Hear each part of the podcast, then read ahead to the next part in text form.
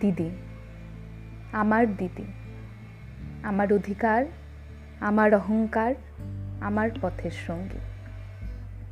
কবিতা হয়নি তোকে নিয়ে আগে, করেছিলি তুই দুঃখ।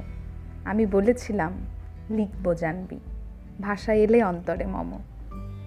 দিদি, আমার দিদি, আমার অধিকার, আমার অহংকার, আমার পথের সঙ্গী। ভালোবাসার অনেক নাম, অনেক রূপ, অনেক বর্ণ।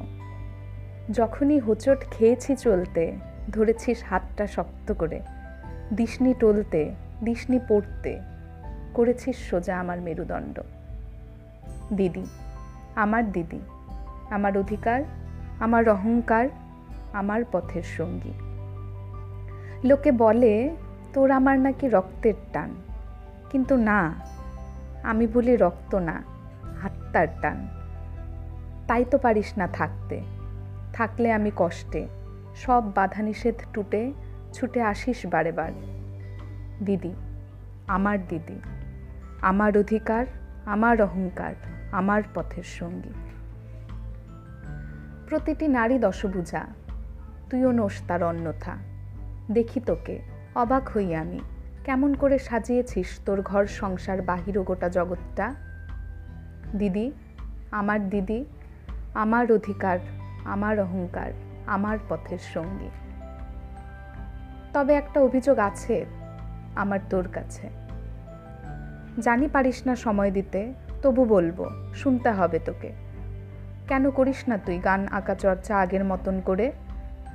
তোর আঁকা উত্তম কুমারের সেই মলিন হাসি মাখা মুখ দেখে আজও আমার মুখে হাসি ফোটে।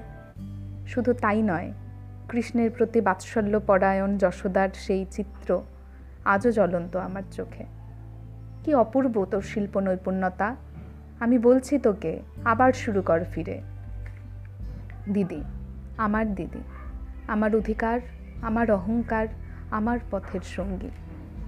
আজ তোর জন্মদিন হ্যাঁ ঠিকই।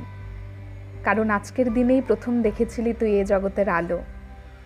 কিন্তু এই এক জন্মের পরেও আমি দেখেছি তোর রোজ নতুন জন্ম। দেখেছি জ্বালাতে নিজের হাতে তোকে আরও অনেক নতুন আলো।